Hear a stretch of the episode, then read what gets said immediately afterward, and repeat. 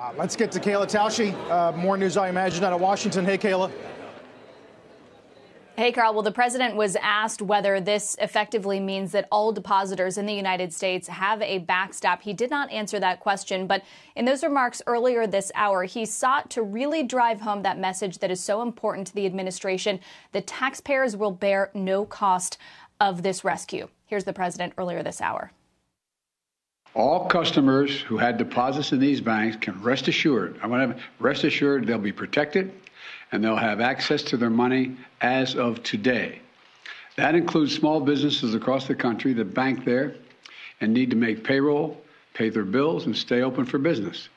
No losses will, and I this is an important point. No losses will be borne by the taxpayers. First and foremost, uh, for me, this was a bailout of Silicon Valley, not Silicon Valley Bank, of Silicon Valley, and everyone needs to be clear on that. This was not a bailout of hardworking Americans and small accounts. This was a, a, bank that only catered, for the most part, to Silicon Valley and their customers. So, how did Silicon Valley get so big? All of the money that cascaded into our economy uh, at the beginning of the pandemic helped to spur that big IPO and SPAC streak, if you guys remember. 90% of them were pure crap. So they're living large, they're having a great time. What do they do with the money? They don't lend it out. They don't lend it out. By the way, who the hell needs a loan in Silicon Valley? They don't lend it out. So they put it into different things and they start loan and you know start uh, uh, investing with it. Then things look a little dicey. So they say, okay, well let's buy these bonds. When banks put these bonds, there's two ways you can put bonds on your on your books. One is held to maturity. If you do that, you don't have to mark the ups and downs of the bond market. Right. You don't have to mark that on the on, on your balance sheet. The ones that are for sale, you do, and you have to actively manage those. But the bulk of these bonds that they had were held to maturity. So the fact of the matter is, is the bond market took one of the worst drubbings it's ever had in the last year. The value, their, their, their you know, mm-hmm. the, the, value of their bonds, their core asset started to go down. Mm-hmm. But this is an irresponsible, reckless bank. But it's let, let's let's be clear. The mean bank account in this country is forty-one thousand dollars. The average bank account for someone without a high school diploma, nine thousand bucks. Bachelor's degree, 79,000 bucks. This is another bailout of the elites. This is a bailout of Silicon Valley, the same Silicon Valley that just brought us Sam Bankman-Fried. The Silicon Valley that for 20 years grew companies privately to exorbitant valuations, outrageous valuations, and then foisted them on the public at even higher valuations. Mm-hmm. Sunday's Fentanyl Prevention Day, as you noted, and it is so important, I think, to have public awareness and to be talking about what is happening in our country. So what we see happening at DEA is essentially that there are two cartels in Mexico, the Sinaloa cartel and the Jalisco New Generation cartel that are killing Americans with fentanyl at, at catastrophic and record rates like we have never seen before. And those cartels are acting with calculated, deliberate treachery to get fentanyl to the United States and to get people to buy it through fake pills, by hiding it in other drugs, any means that they can take in order to drive addiction and to make money. I'll tell you, this this fanning the flames of border crisis is is so such such baloney. I mean, the reality is when Republicans are talking about drugs streaming across the border and it being immigrants that bring them, the majority, Jose, as you know, of drugs, which is absolutely something we have to stop, are coming across the border, mostly carried by Americans at our our actual border crossings. This administration clearly has different factions uh, within it as it relates to energy. And usually the far left radical enviros and the, their allies in the administration win. You know, in many ways, this was actually a split decision because you saw they approved the three pad mm-hmm. Willow project, but then they announced this huge lockup of Alaska, which um, we've, uh, of course, we're going to fight that when once that comes out. So it does show that um, they're still listening to the far left. But with regard to uh, this project, the one thing that I, I actually mentioned the president, I mentioned to every Biden administration official, and they've never been able to answer it, even the ones who supposedly care about the environment, they just lifted sanctions on Venezuela. We're importing 100,000 barrels a day from Venezuela, a terrorist regime with a horrible record on human rights, labor rights, and a horrible record on the environment uh, one of the most polluting places to produce oil anywhere in the world. How can you do that and not let Alaska produce They never have an answer to that question. I think that was part of the calculus here. Was there any discussion in the White House about what the blowback would be for approving the Willow Oil project? Because people have gotten quite upset about it. I think there's some protesters outside right now. Well, I think that the, the, the concerns are based on what we should all be concerned about, but the, the solutions have to be and include what we are doing in terms of going forward in terms of investments. For those of you that didn't notice, Florida was doing great long before Ron DeSantis got there. People are fleeing from New York to Florida and other places because of high taxes and out of control crime. It's really bad. Not because of the governor, thank you, Mr. President, for doing that, but it's not because of the governor. Florida was doing fantastically. You had a governor named Rick Scott who did a very good job. Even Charlie Crist, a Democrat, did a good job, and he had very good numbers. Sunshine and ocean are very alluring. It's not too hard to work with those factors. So just remember, Florida was doing really well long before Ron DeSantis got there. The president's budget took my breath away. Um, his numbers are extraordinary. We're going to run out of digits here. It's a $6.9 trillion budget, $4.7 trillion in new taxes that will affect everyone over 10 years, $18 trillion in new debt. Uh, anything seems possible when you don't know what you're talking about. The Wall Street Journal just reported that the president's budget will, will add eight, 11, rather, $11 trillion in a financial shortfall to Social Security and Medicare. Uh, the only way I know how to improve the president's budget is with a shredder. Yeah, it bothers me every year. I mean, it's it's what we it bothered my dad every year for 18 years, whatever it was. I mean, you know, it's it's what our fans expect, and, and we understand that the best we can do is to field opening day a, a, team that can win a championship, and that's what we try to do every year. Some people would argue one year to the next that you know we're not good enough. For some years we are good enough. I, I certainly believe we're good enough this year.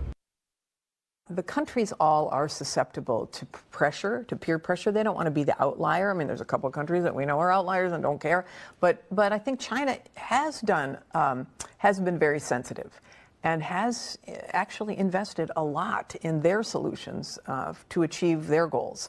So we're, we're hopeful that you know, we can all learn from what China is doing, but the amount of money that they're investing in clean energy is actually, you know, uh, encouraging. Welcome back to the Unregulated Podcast. This is episode number 124 here on Thursday, March 16th, in the AEA studios. Your co host, Tom Pyle.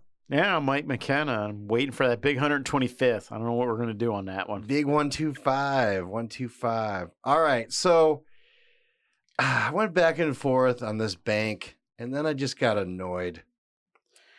So I, I threw these two opening clips in here. The first was Biden assuring Americans that the hardworking small businesses that were had their deposits in Silicon Valley Bank would be able to resume operations. And then our friend at Fox, Charles Payne, uh, it's a little long, but we I wanted to put it in there for context. And I know, Mike, you're mad that he was yelling at us. like, but I, I, think he did as good a job as anybody of explaining exactly what this was versus yeah. what the administration would like to yeah, to I, I mean, perceive it to be. Yeah, I, uh, yeah, I agree. It's not like poor people, but he, look, every like him, like everybody else, has missed important parts of this story and I don't understand why it's complicated. I know the parts of the story. That I got a important. couple of things I want to say about it, but I'll let go you ahead. Go you first. You first. First of all, if you have a rule, if you if you insure accounts up to a certain amount of money, and then when a bank fails or when a bank you know craters because of bad decisions that they made, and then you assure people that the money in the bank beyond the amount that the federal government is insuring and and, and basically ensure all assure that you'll get all of it what's the point of having the limit. Yeah, there's no point in having a limit. And what is the point of any bank acting responsibly if they know, much like the student loan situation, if they know that if they screw up and do something stupid, one, they're going to get bailed out, and two, the rules don't matter. Okay. That's my that's one of my beefs. And then Okay. my other beef What's your other beef? largely tracks along with what Charles Payne said. This I- is a bailout of a of Silicon Valley, much like what happened in 2008 in New York, right? Yeah. Bad decisions, bad management, and now we, us, you and me, everyone in our audience is on the hook and paying these companies Right. and the people who had their money in the bank, Right. Not mom and pops, not little little folks. Okay. Sometimes, right? All right. This is the part that drives people Yeah. crazy. Yeah. Here's you know what drives me crazy? Yeah, I I know a lot does. Yeah, but well, you know what? This is this is like a pet peeve of mine, and it's getting worse as I get older. And that is this: people yap when they should shut up.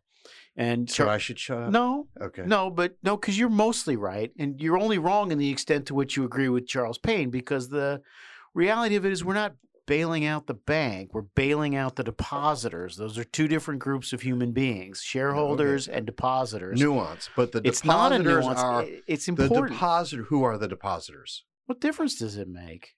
Would you feel better if they were rich people instead of rich companies? I'm sure there was a combination of the two, but I'm it is sure the there was, culture and I agree with of you. Silicon Valley. I agree with that you they're completely. protecting. I agree with you completely that, that the number is the number, and that's that. The administration was trying to stem contagion. That's true. Um, what's not true is what they said that wasn't true is like taxpayers aren't going to pay. Anybody with a bank account's going to pay, and that's pretty much every taxpayer. So, yeah. um, you know. It, our arguments on the right would be significantly stronger if they were based in fact instead of guys hollering. I don't know how to say that nicely, especially since I'm now a guy hollering.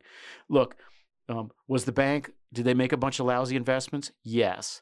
Did they not pay attention to the core business? Absolutely, they didn't pay attention to the core business.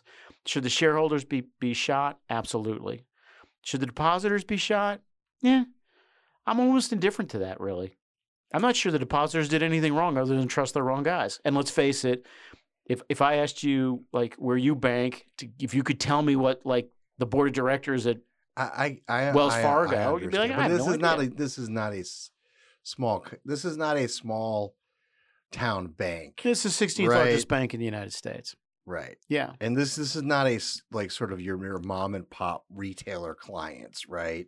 These are all these guys, as as Mr. Right. Payne had pointed out, who did or or were involved in you know Yeah. the folks like Elizabeth Holmes, uh, who who gave us Okay. Theranos, right, or whatever the hell fa- that shit fair was. enough. What here's my question, and this is a legitimate question because it's going to come at us really quickly here in the next ten days.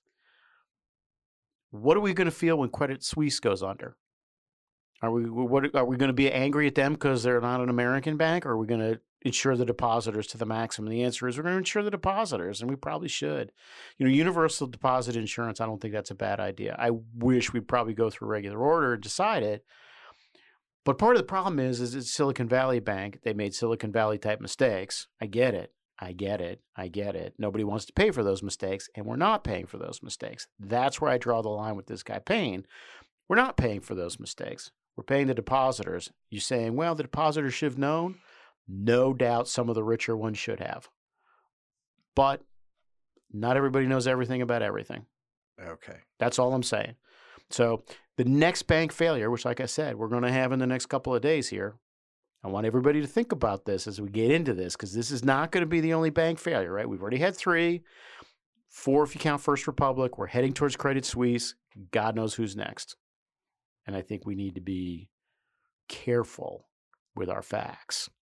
Careful, careful, careful. Okay, which fact are you disputing? Which which fact? That we're bailing out the bank. We're not bailing out the bank. Okay, so, so That- that's okay. not that's not accurate. And Okay. and Payne made So- a big deal out of it. It's not accurate. It's it's okay. literally inaccurate. You know, we're, I we're- think he was making more of a general statement about we're I bailing out I the practices and the behavior I of. Silicon Valley I know. at the taxpayers' expense. I get it totally. So that And- that and- would be my response to I, that. I get So, it. I get it. I agree. That's All right. exactly what he was doing. It's just I got you. All right. Well, let's move on. We got a lot of show to cover. go ahead. I mean, Let's look, move he- here's the deal. Joe Biden actually did lie. And, you know, our ability to be clear about that is Yeah. compromised by paying yelling at people about it, right? Because he's not he's not accurate. You should be accurate, especially if you're going to throw a rock through the other guy's window. Sorry, I'm an old timer. Okay, so the DEA administrator, Oh yeah, Ann Milgram, was on CBS and she discussed from her perspective, from her perch as the head of the DEA, the Drug Enforcement Agency, what the crux of the problem with fentanyl is. Yeah. Debbie Wasserman Schultz, our uh, uh, the good congresswoman from was? South Florida, went on MSNBC and delivered her propaganda about what indeed the Republicans are doing to politicize the issue. And her facts were a little different from the DEA administrator's facts.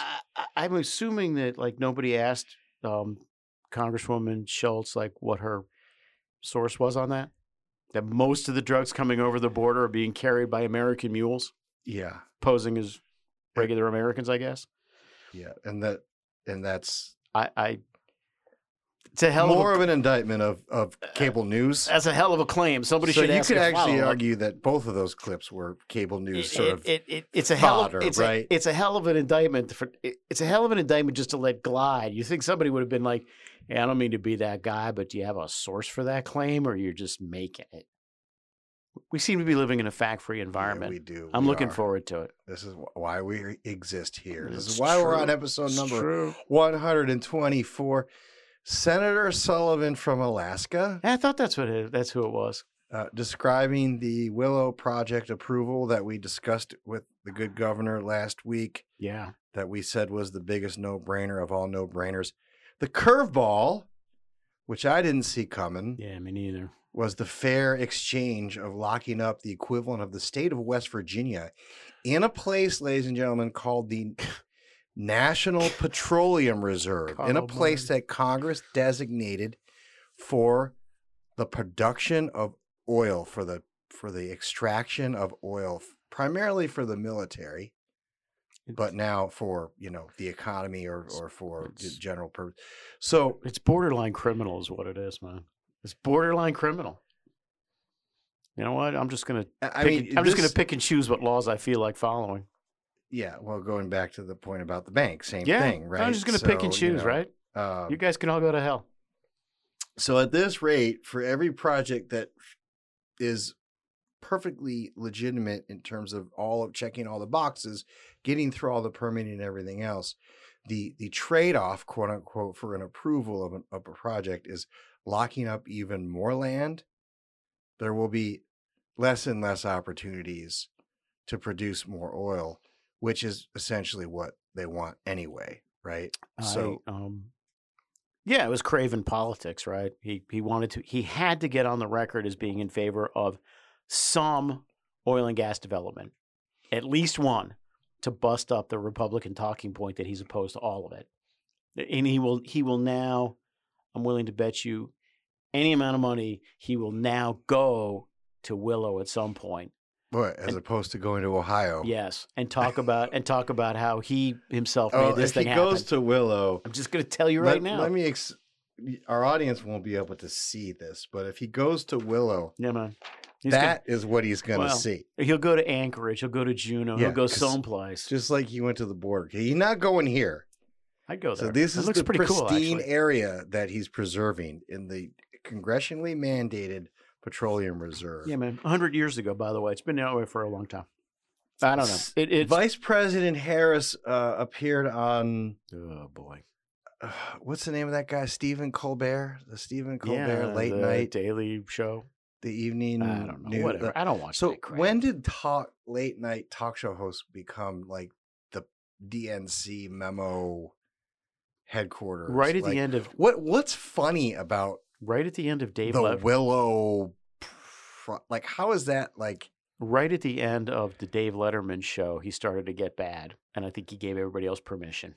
Because and then of course one of the famous non-answer answers from our vice president.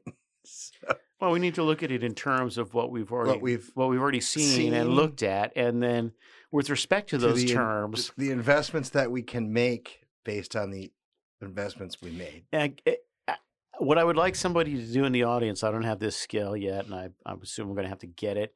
I'd like somebody to chat GPT um, a vice president's the vice president's speech. Just give me like five minutes on any topic. I, I think it'd be hysterical.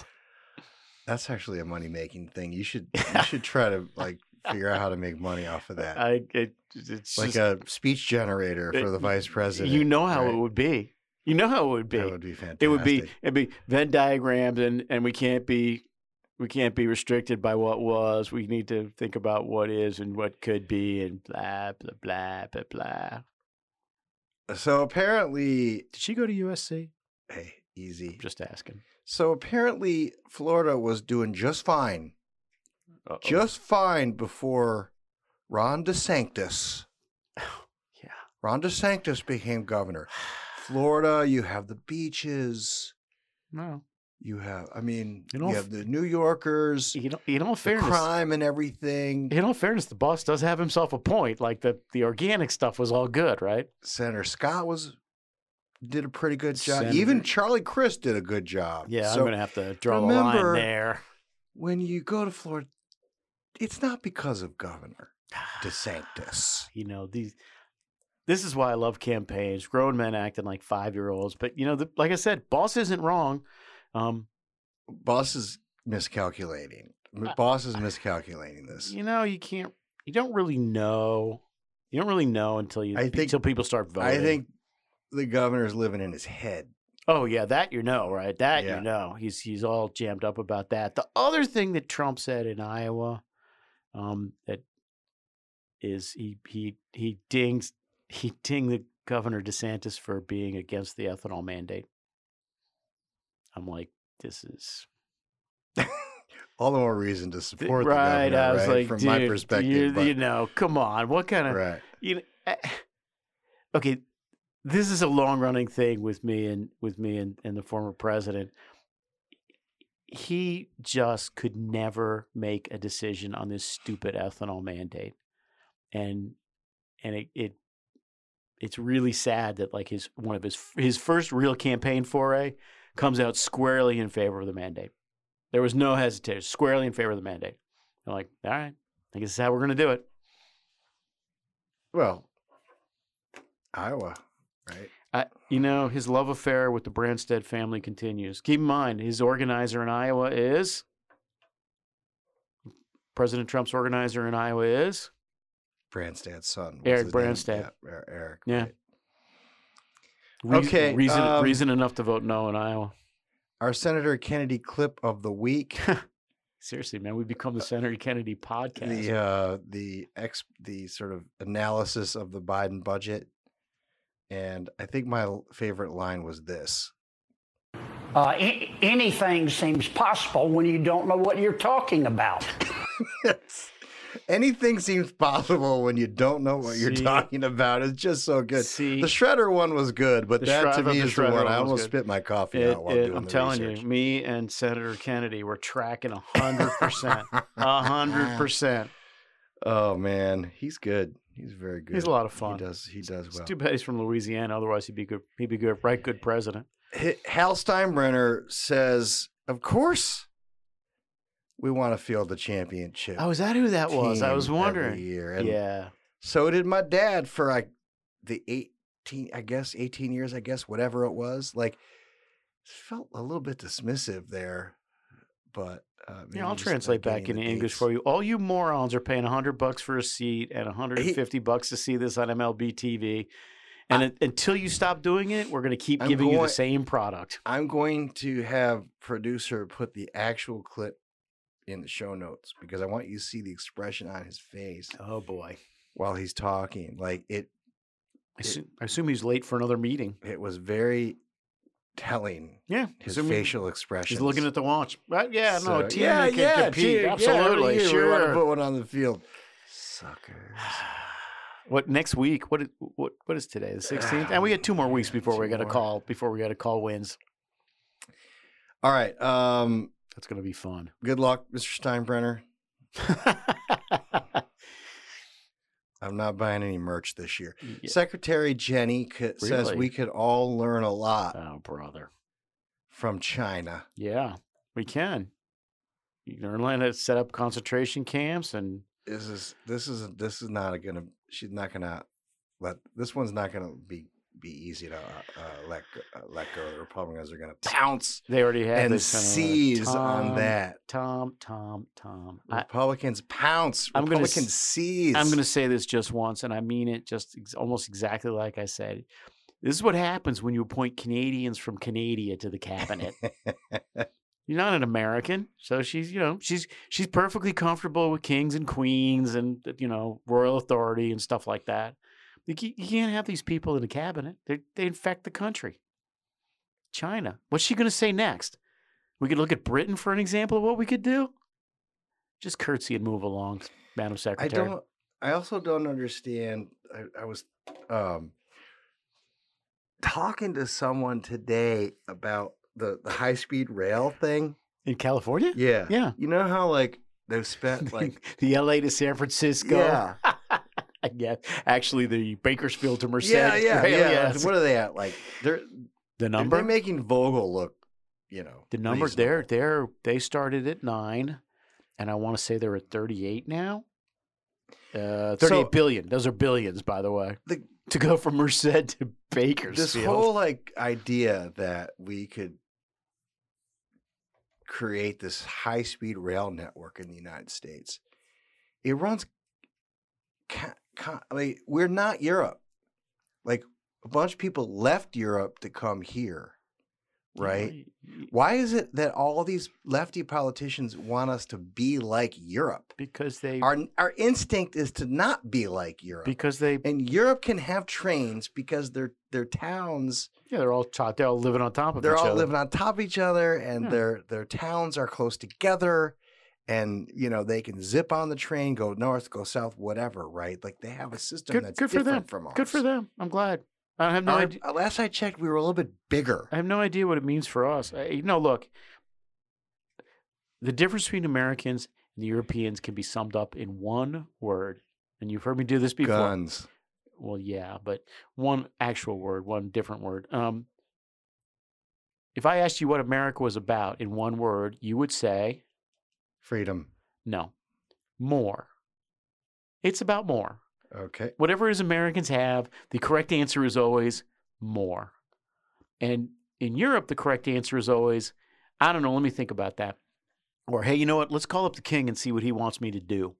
And, you know, just because just 'cause the king changed his name and now lives in Brussels or wherever the hell the EU set up instead of like whatever country you pretend to be a part of, doesn't change. You still are listening to a royal authority. I think that makes people, especially people from Canada, feel good. Makes them feel good. You know, and you got these guys all go to Europe after college for a year or two. Oh, this is lovely. I could sit in cafes and drink and blah blah blah. Sure, man. yeah and you can't compare countries to like you can't like it's not an apples to oranges comparison when people talk about oh well look at the healthcare system in norway or whatever right Yeah, or the, man. they like their taxes in sweet like the tolerance for government in europe has always been significantly radically higher What I don't get, here's what I don't get about all this. I've lived with this for years, right? What I don't get is it's not just us. Everybody in the hemisphere is the same as the Americans. They want more. And let me tell you something. Let me explain why. Everybody who's yell. here, Don't yell, everybody Charles who's here, sorry, I mean Charlie Payne got me excited. Everybody who's here at some point somewhere in their family got on a boat, got on a plane, and got their asses over here. Whether it's America or Brazil or Argentina or Mexico or even Canada, it doesn't matter. They got here, they got the hell out of Europe. And their attitude is always, why would I want to do what those chuckleheads did? We all got out of there for a reason. Brazil doesn't have high speed rail. Argentina doesn't have high speed. Chile doesn't have high speed. Chile doesn't have high speed rail. Nobody in the Western Hemisphere does. We shouldn't. This is America. The It's the Western Hemisphere. for, for some reason the left i mean if they love it so much just go there Seriously, move. Feel free. Just leave me alone man all right um Leave me alone. those are our clips for the week uh any announcements I from do. I you, have sir? a What do you couple have? of announcements. Um, first, to our listener Ken Meinsinger, um, who reminded me why I didn't go to law school. Ultimately, he wanted to. He had two questions. He had a question for me. He said, first for his first question brought was up at dinner I did. yesterday His first question was, Do, do you guys do research um, before the show? And the Well, answer Someone is else asked us that yesterday too. The answer is Tom does. I don't. Um, you know, he Tom's the heart and soul of this show. I am the adjunct. Um, so, and then he wanted to know if we understood that the three um, investment funds that I had discussed, State Street, Vanguard, and BlackRock, right, with respect to ESG, um, if we understood that they didn't meet any of the indicia of of antitrust violators, and I'm like, the mere fact you can say indicia with a straight face tells me I don't want to talk to you anymore. Um, he did, however, suggest that we perhaps going through the fraud door, that they are in fact fraudulent because they pretend to be passive funds, but they are not. Mm-hmm. So, Ken, I'm looking for a uh, fairly detailed legal memo on what we can do about that. That's one.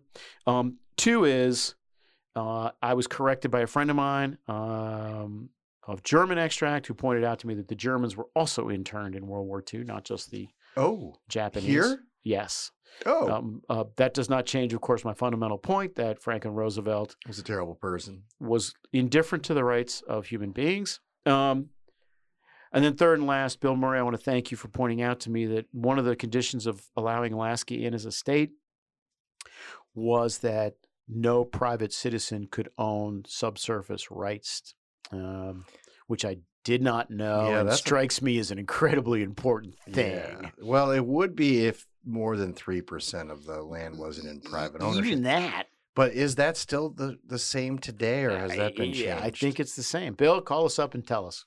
That would be interesting. So this is a thread we need to to pick at. One was the condition of entry, and two, we need to get that fixed Yeah. if it's not. And oh, by the way, you you have an incredibly powerful delegation here in Washington, Alaskans. You should tap them on this because if if we have not heard this until now, I, I that's a little bit shocking to me. I, I've been I've been floating in and around these issues for 30 years, 35 years. The first time I, I, Yeah. have ever heard of this. I'm like, as soon as he said, I'm like, that that seems kind of important. Yes, hundred percent. Anyway, sorry, that's it for the day. Okay, so I have one announcement. We have a new listener, uh, Dave Smith. Dave, welcome to the Unregulated Podcast family. We're very excited to have you. Dave so, Smith. yeah, Dave is April's husband, my cousin April, Okay. who is one of our most loyal listeners, and apparently he got sucked in. So, That's welcome okay. to the welcome to the family, Dave. Welcome to. All right, this day in history in 1802, sir, on March 16th, 1802. March 16th, 1802. Yes. I'll give you one hint. We admitted the state of Alabama. No. Secretary Pompeo. We admitted the state of Kansas. No. We created the secretary. No, the State Department was one of the original No, four. no, no. Background. Uh, Graduate of. We West Point opened up for business. Boom! Okay. The first Really? military school in the United States founded by Congress That sounds terrible. I would have thought for that the purpose of educating and training young men in the theory and practice of military science. Okay. located at West Point, New York. The U.S. Military Academy is often simply known as West Point. All right, uh, 1926. Uh, March 16th, 1926. My, I'll my- give you my- one my- one hint. There's a there's a facility in uh, Maryland named after this the gentleman who uh, was the uh, mastermind behind this this development. You got me. My grandmother was my grandmother the was five first months pregnant with man my to give father. hope uh, to dreams of space travel. Goddard American Robert H. Goddard was who born. successfully launched No. the world's first liquid petro- liquid fueled rocket at Auburn, Massachusetts on this day in 1926. Really? The rocket traveled for 2.5 seconds at a speed of 60 miles per hour, reaching an altitude of 41 feet and landing 184 feet away. Pretty cool. So there you have it. Pretty cool. Goddard gave us the birth of the rocket fueled, liquid fueled rocket. Someday we're going to electrify those things. Sure. So, all right, Sure. here's one. Uh, here's a fun one. Yes. In 1955, and you're not going to guess this, so I'm just going to say it. On this day in 1955, NHL star Maurice Richard The Rocket. was suspended, yeah. and a riot ensued. He went up in the, he went up in a stance. So he was uh, sus- suspended uh, for the remainder of the regular season and playoff after he attacked an opponent with his stick and slugged a referee in the head. Riots erupted the following day at a Red Wings Canadiens game in Montreal, cutting the game to be cut short after items are thrown at Campbell and tear gas bombs go off in the arena. So he was warned not to attend the game after his suspension, but he did anyway. Henry, So, I love uh, it.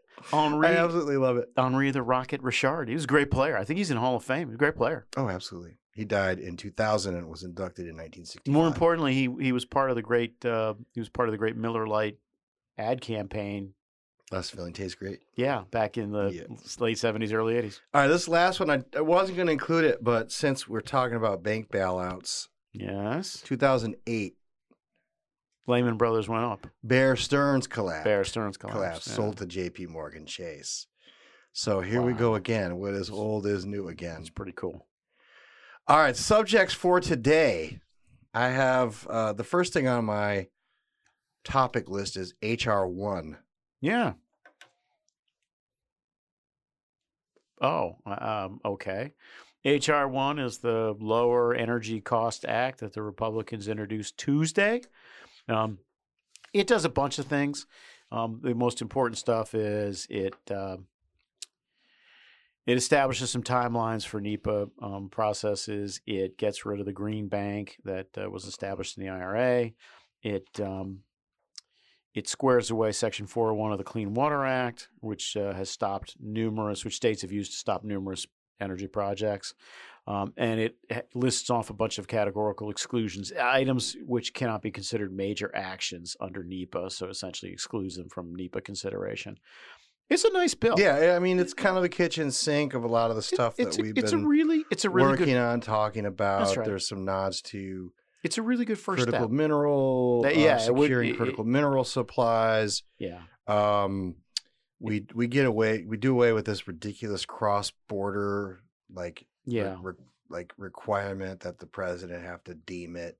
Uh, yeah, it it, it um in it, the national interest. it, it's an excellent first step, um, and it was especially, you know, especially a counterpoint, counterpuntal, as the young people like to say, um, counterpuntal to um, Team Biden's announcement on Monday, right, that they were going to allow three drill pads at Willow and then close off 16 million acres to oil and gas, right? The Republicans, to my mind, that narrowed the ability to produce affordable energy. Mhm. What the Republicans are doing expands the ability to No, not just affordable, energy, too. Like you know, uh, the uh, at some point the wind and solar guys are gonna start turning to Republicans for support, right?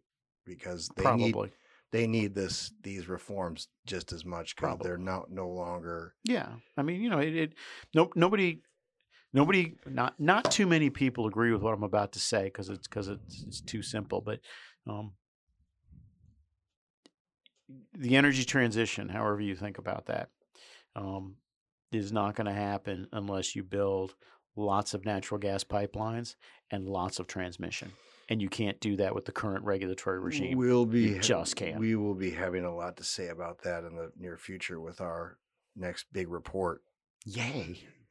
Mine, baby, mine. At least that's our working title. We might have to change that though. Uh, So let's call it snakes on a plane. All right. Uh, so this is in this is in Politico. Yo. Uh, yesterday. Yeah. Schumer slams House GOP's energy permitting bid. Senate Minority Leader called GOP's opening pitch a non-starter. Dead on arrival, says the Senate Majority Leader. I wonder what Manchin said about it. Uh, I don't know. I don't have a. I don't have a comment. Uh, you know, it it okay. I mean, look, the truth of the matter is, what happened this week, both of the things, right? The Willow and the this is sixteen the, million This acres. is the This is the ground we're fighting it out on. narrative, Yeah, right? This is the This ground or that. This is the ground we're going to fight it out on in 2024. And truthfully, the the Democrats have managed to get themselves on the side of, um, you know, intermittent energy, zero zero marginal cost intermittent energy, um, and Bans, ban, ban, ban, ban, ban. co- communist China and being in favor of taking away your cars, trucks, and gas stoves. I have no idea how they managed to work themselves into this corner, but there they are. Well, I have a lot of ideas how they did that. Just, a lot of dollar signs behind it. Yeah, donors, sure, a lot of but I mean, backing of from certain the left, from Sil- from Silicon Valley uh, a certain tech point, people like John Doerr and others. Well, here's who've see- been bankrolling the so here's a fact. Party for how many okay, years? you want now? a fact about Silicon Valley Bank? So Silicon Valley Silicon Valley Bank um, was the banker of choice for about sixty percent of um, community solar aggregators. Yeah, they, they, the, the solar and wind community is going to have to find themselves know another bank. I have a great article from the Wall Street Journal since you brought it up. This was also yesterday morning. SVB collapse threatens funding source for climate startups. Yeah. This is a serious problem because because because what these here's what would happen. The venture capitalists, they were investors in SVB and they would get their people that they funded to put their payroll and get their line of credit out of SVB. So when the thing went under, it just took a hell of a lot of things with it. And I haven't seen anybody write that yet. I'm like, I, this is not, you know, this is a fairly well known thing. Okay, so uh, investments in climate startups are booming in part because of big government incentives, which is translation for the uh, transfer of wealth from taxpayers to said companies. Unlike many tech companies, these startups often require a large amount of capital spending on factories and equipment. Many turn to SVB for funding. Yep. Some of them haven't yet started bringing in revenue. That sounds familiar, right? So, so I want to credit uh, Dr. Kreutzer for this. He he tweeted this article out, and I caught it. Um, he said, "quote Bank run by people who don't know what they're doing was major funder of green startups." Yeah. So there you go. Something about that. So all the big green tech funding is going to be jeopardized because this poor bank. they're probably going to be fine, but it's going to take six months to. It's going to take six months to, um, or a year even to get otherwise positioned. And the other thing, to your point, right? Silicon Valley Bank had one person on their board who had any banking experience. They're going to go to like the rest was ESG social Eh, experimentation. there were some for the most retirees who had some corporate experience, but it was kind of iffy. What what what they're going to find out is is that bankers are going to be a little bit more real bankers are going to be a little bit more. Eh, I don't know. Let me think about this for a while, right? Because you know a legitimate bank is going to be like, I'd like to see cash flow, and the direct pay stuff is good, but it's not enough. I, I, uh, explain that. You're talking about the government, the way that the government, The direct- quote unquote incentives are structured. Yeah, the right? direct pay. So direct pay, usually you get tax credits. They're credits against tax that you owe. But in a lot of cases for these wind and solar fellows, they don't owe any tax. So this latest round, the Inflation Reduction Act, um, they put a provision in there that said, "Hey, we're just going to direct pay you." What that means is you can take the option of the government just paying you a credit instead of you striking it from taxes. It's useful if, like, for tax equity purposes, for partnerships, stuff like that. Um, but if you're a bank, you're looking at that like government gives, government takes away. You got to be real careful with that investment, right? And you know, truthfully, it's a smart thing because you know the next time the Republicans show up, they're going to put a big circle around that and be like, "Yeah, we're not doing that anymore." So it, it's a. I'm not sure how this story turns out. I'm sure there's a lot of bumpiness for the next the, six, 12 the foundation for the green energy transition is made of sand. I don't know if that's right. It's it's it's got a lot of it's got a lot of Loose boards. It's got a lot of it's yeah, pretty it's got a lot of rickety. hiccups. It's got a lot It's of pretty you know, rickety. from the supply chains are shaky, the financing can be questionable. It it, it does have the feeling of something that's being knitted together as you're going down the runway. Yeah, and the, the problem, of course, is is that we're the ones who are going to pay as usual. True. So True. on this, I'm with Bernie. The We're the ones who are going to pay, but the millionaires and the billionaires are going to get bailed out. By the way, the millionaires and the billionaires, I'm willing to bet any amount of money that Bernie's going to vote for that bailout whenever it comes to Congress, how in whatever form it do, comes. right? Yeah, They yeah, yeah. exactly. The other thing is he's been pretty quiet. I mean, he hasn't, you know, he hasn't been on cable news like barking about this, which tells me he's just gonna he's just gonna eat it. He's Yeah. gonna vote for it.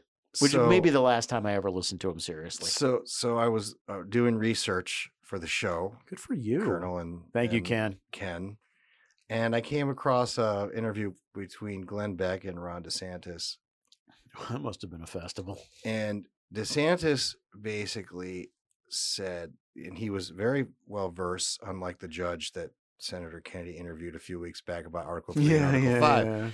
that the one of the real like mysteries about Washington is how a body designated in the Constitution, aka the legislative branch, has just rolled over its responsibilities to the executive branch. And mm. one of the things they pointed he pointed out was was that by passing these statutes that are vague and basically letting the regulators write everything is a way for them to preserve their power because when they make hard decisions they have they offend people and they'd rather just cede the authority of the legislative branch in order to preserve their individual short-term Yeah. Agree. power. Agree totally. So I thought that was rather striking for This a is- governor who's not, you know. He was in Congress. He's seen it. I, I understand, but it, it, it, I'll tell you one thing. That's another argument for term limits right there. You're- if you know, eh, I haven't been for my. I argue that a term limit is an election, but I. It's one more argument for be- term limits. I If could you- be if- talked into. it. Although I just, I know, think it only transfers the the power to unelected No, it doesn't. staff, I don't believe that. aka the sort of you know you know you know full well that chief there is a there is a class here that is is a freshman chief of staff to a freshman their whole career Yeah. right? I- they just keep getting passed down Yeah. year over year to a Yeah, new freshman who doesn't know any better, right? but And that's so not- there's, there's Hill staffers see, that don't the- go away. See, see the thing. Appropriation staffers, for example, They would. that don't go away. They would, and I'll tell you why. Because those people you're talking about, the appropriation staffers and the staffers who get past chief of staff down to down to freshman members, they're there because of the contacts they have on the hill with other staffers, and they're there because they have a relationship with usually senators, but sometimes House members, long-serving House members. If you got rid of the capacity of people to build empires, all those guys would go away and find legitimate jobs. you think so? They would work for Deloitte, Pricewaterhouse, Ford. I don't know. They'd go find legitimate jobs because there wouldn't be any money in lobbying anymore in this town. So you Hmm. couldn't sit around for 20 years and then turn around and sell yourself to BGR, the Duberstein Group, or I don't know who, well, whatever. MWR strategies. MWR strategies. you know, you, you, you, your value, your connective value would be much, much less. All right. Uh, I am. I have been opposed to term limits, but I, I'll keep an open mind. I will. I will dig further, do more research, Yeah. and see. It's popular, popular, with- popular with voters. So, um, Ask Nikki Haley; she'll tell you. Competency test for people over seventy-five. I wonder how she drew that line. We've gotten away from plugging your column as of late, and I wanted to revive that a little. Oh, our boy. our co-hosts of the unregulated podcast, the Washington Times, for some reason still has you on the payroll. No telling why. So, give me some highlights of uh, past or future columns from you, sir. Oh, I'm sorry. I thought you were going to read something. Uh, I filed. Well, I have the one on the on the Yeah, that's what I was, cars That's and what I wanted. stoves. To, that's the one I wanted to talk So, about. okay. Um, um, it it this is called banning gas and diesel powered cars and trucks. don't Oh, read really that. The, the headline is terrible. bad It's- idea. It's a terrible headline. I, it's my own fault. I should have given them a different headline. Anyway, um, so last week, 55 Republicans introduced, um, House Republicans introduced legislation that would preclude EPA from granting a, a California a waiver to go ahead and ban cars and trucks by 2035. California needs the waiver under the Clean Air Act because that is the federal authority under which they are going to regulate, ostensibly regulate tailpipe emissions, but in fact just go ahead and ban um, cars and trucks. Um, I point out that the gas stoves thing was sort of a trial run, and it has been very, very messy. Uh, they've they have they have been you know the the the various components of the federal government have been caught in lies all the way along. Hey, we're not going to really ban gas stoves. Well, we're going to ban gas stoves and new Maybe construction. new ones. Well, we actually are going to go Actually, back in and dig them out. them. Yeah. And we're also going to regulate them and through the Department of Energy. It, so they are going to try to ban. it got pretty messy. So, um, and I'm trying to imagine, you know, how does this thing turn out? This thing turns out even uglier because I'm waiting for the moment when the American public figures out because the deal is California is going along with 17 other states, so it's about Well, strike that and reverse it. Seventeen other states Go are along going along because under the law, Yeah, they they got they, can, they, can, adopt opt the California into. California's That's right. Man, That's madness. right. That's about that's about forty percent, 45, 40, somewhere between forty and forty five percent of the American population. The automakers have already said they're going to follow California's lead, whatever it winds up doing, right? So I'm looking forward to the day when the American public is told, yeah, you can't buy that car you want because some bureaucrat in Sacramento decided he didn't like it. I'm thinking the gas stove thing was enough of a riot. All of a sudden, you're now pulling other people into this thing. So that's what the column is. It's just a it's just a little recitation of all that. Um, I'm looking forward to it. I'm hoping, I'm hoping, hoping, hoping that I'm still alive in 2035 so I can see this thing because it's going to be like the most epic fight of our lives. So I'm Yeah. excited about it. I, I, I it, it it's going to be a lot of fun. the war on the car has been going on for quite a while. Yeah, and it, you know and, that's the and other. the interesting thing is that the left, the Greens, whatever you want to call them, they they start out with these pithy narratives about how we're running out, and so we have to, you know, go, you know, move on.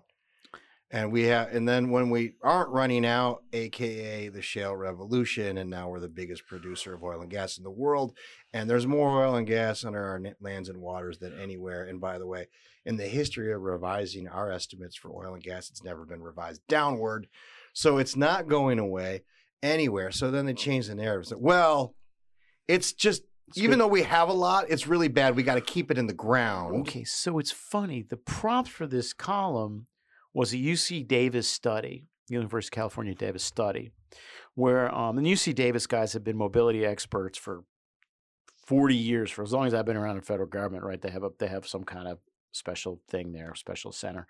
Um, they did a report where they told the truth. They said, hey, man, if you're really going to electrify the American fleet, we're going to need three times the amount of lithium as we have now. And there's just no way to do that. So what they said is, here's what you could do. Just drive less. No. Well, Reduce yes. the amount of cars available Yes. for people to buy. Yes. So Yes. so so we're going to basically go their at their answer is you're going to go from in America now you're going to go from 300 million cars to 75 million cars.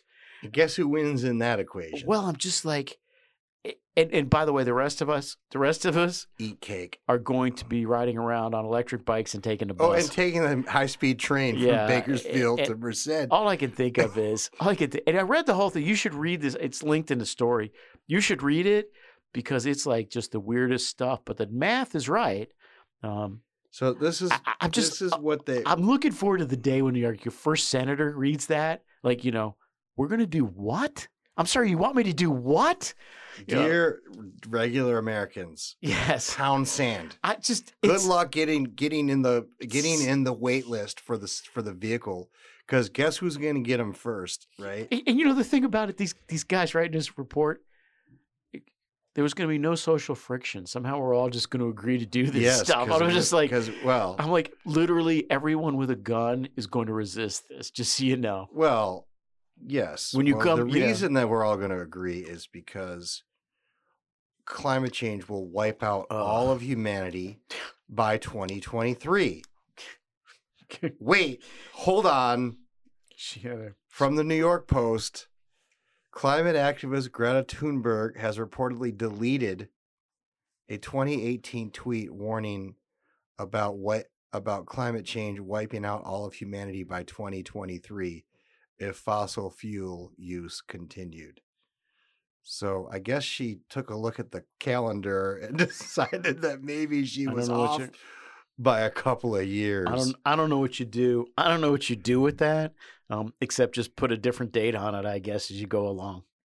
Sorry, while we're while we're in the middle of when we're in the recordings, um, the New York Times just broke the news that First Republic just went under. Um, got a um, it got thirty billion dollars. Well, it didn't go under. It got saved. It got thirty billion dollar. I'm guessing a buyout. They report deposits from J.P. Morgan, Chase, Bank of America, and nine other banks in a deal to prevent a wider crisis. Ladies and gentlemen, we are going to have a wider crisis. It just sure your foot high. Sorry, I didn't mean. but they're interrupt. too big to fail. Everybody's too big to fail. Everyone's too big. To I'm too big to fail. All right. Well, I was gonna uh, bring up this. uh, This is relevant to the other stuff we were talking about. Yeah. This is from San Francisco Chronicle. Yo. Ta- I, what I was my point earlier was they start out with the narrative that well we have to do this out of obligation because we're running out of the resource, which Yeah. we're not. Then they said, well, we have to do this out of obligation because we're gonna our planet is gonna be wiped out if we don't, which it's not entirely clear that that's the case. I'm putting it diplomatically. I was gonna say, and so now the new narrative is who who cares? Just ban it. So we talked about the cars, we talked about the gas stoves. Yeah. Now here this this straight out of San Francisco's uh air quality management district. That's today's news. Yeah. Bay Area will end sales of gas furnaces and water heaters. Here's what it means for you. The move affects both existing homes and new construction, which will be required to turn to electric home appliances.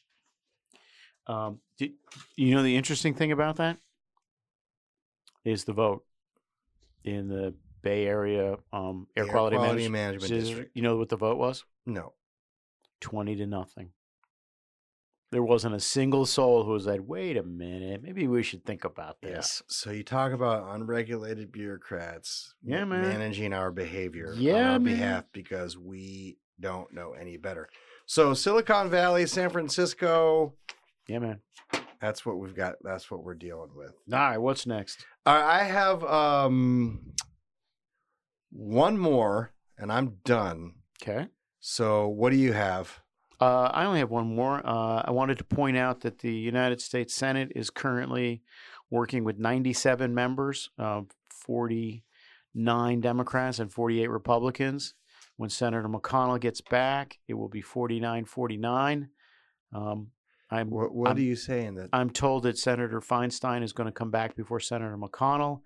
are you saying that the I'm told Senator senators, we're the repo- Senate, the, it's the been reported that Senator senators are having Fetterman issues with being able to show up and vote. It it it, it um Mr. Fetterman is supposed to be back in weeks, um, not months, is what what they announced yesterday. Um, here's the we could point. get a lot done. We could. Here's the point I'm making. Um, this is a natural consequence of having a superannuated Senate. Right? When you have a bunch of uh, when you have a bunch of people over the between the ages of 75 and 90, you are going to have always have two or three or four people who are not with you, who are in a hospital or doing some other kind of thing. Um, so, my point is for the next 16 months, 17 months, 18 months, I would, um, if you're a lobbyist trying to guess what's going to happen, I would always factor in the question of who's actually there to vote. Keep in mind, you can't proxy. You have to stand in the door of the Senate and vote. Right. So it's a it's well, a- the House eliminated proxy, right? they did. Thankfully. But the thing about the House is you could always roll in on a wheelchair and stick your card in. You have to say something in the Senate. It's a call. It's a called Mm-hmm. vote.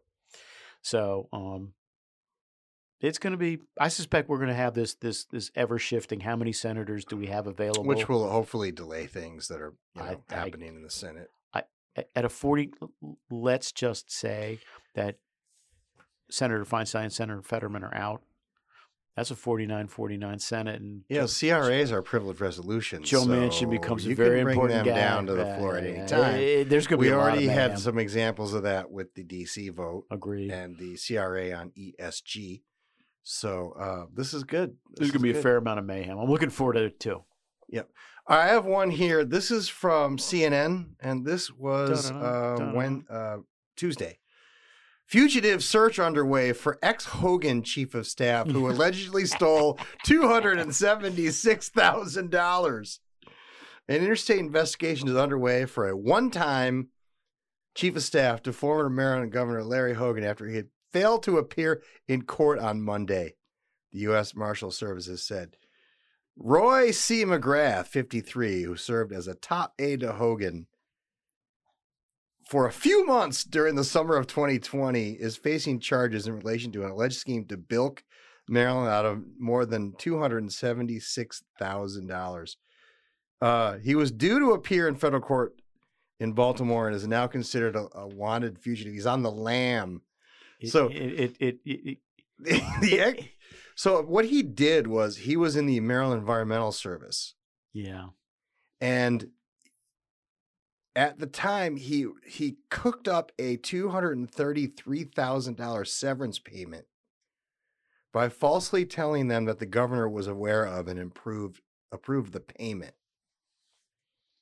And he was also charged with fraud and embezzlement from an organization receiving more than ten thousand dollars in federal benefits, uh, et cetera, et cetera. it, it- you, you, the whole point, the whole, the best part of the story is so good. The best part of the story is this guy looks like Poindexter Yeah, he's Central. man. 53 years I mean, he- old. he's got like glasses. he just- he he's got the Republican look. He looks like a child in, in his dad's suit, man. It's just, Yeah. it's like, it's awful. I feel bad for him. He was chief of staff for like a month. So it, it he's on the lam. Two hundred seventy-six on the dollars later. lam. So, all right, that's it. I'm done. Uh, we'll close with our beloved president, who uh, I apparently had an interview with Kyle Penn, I who I guess that, is the new uh, yeah. Trevor Noah. Is he? I think so. Is that right, producer? Is anybody concerned that he actually worked for Democrats? Yeah. I mean, literally, in the White like- House. that's my point. Like these shows have now become like DNC, ridiculous. like surrogate. You know, Yeah, George Stephanopoulos, right? He cut, he cut the, or Bill Moyers actually cut the, cut the precedent open. All right, here it is. If we don't keep the uh, temperature from going above 1.5 degrees Celsius raised, then we're in real trouble. That whole generation is damned. I, I mean, that's not hyperbole. Really, truly not- in trouble. I'm not kidding. It's not. It's not a joke. You trouble. You should have even seen Kal Penn's face on that one. Even he was like, What the? uh... Ladies and gentlemen, your president, our president. Oh boy. That's a wrap for the 124th episode of the Unregulated Podcast. See you next week. Namaste, especially to you people who are damned.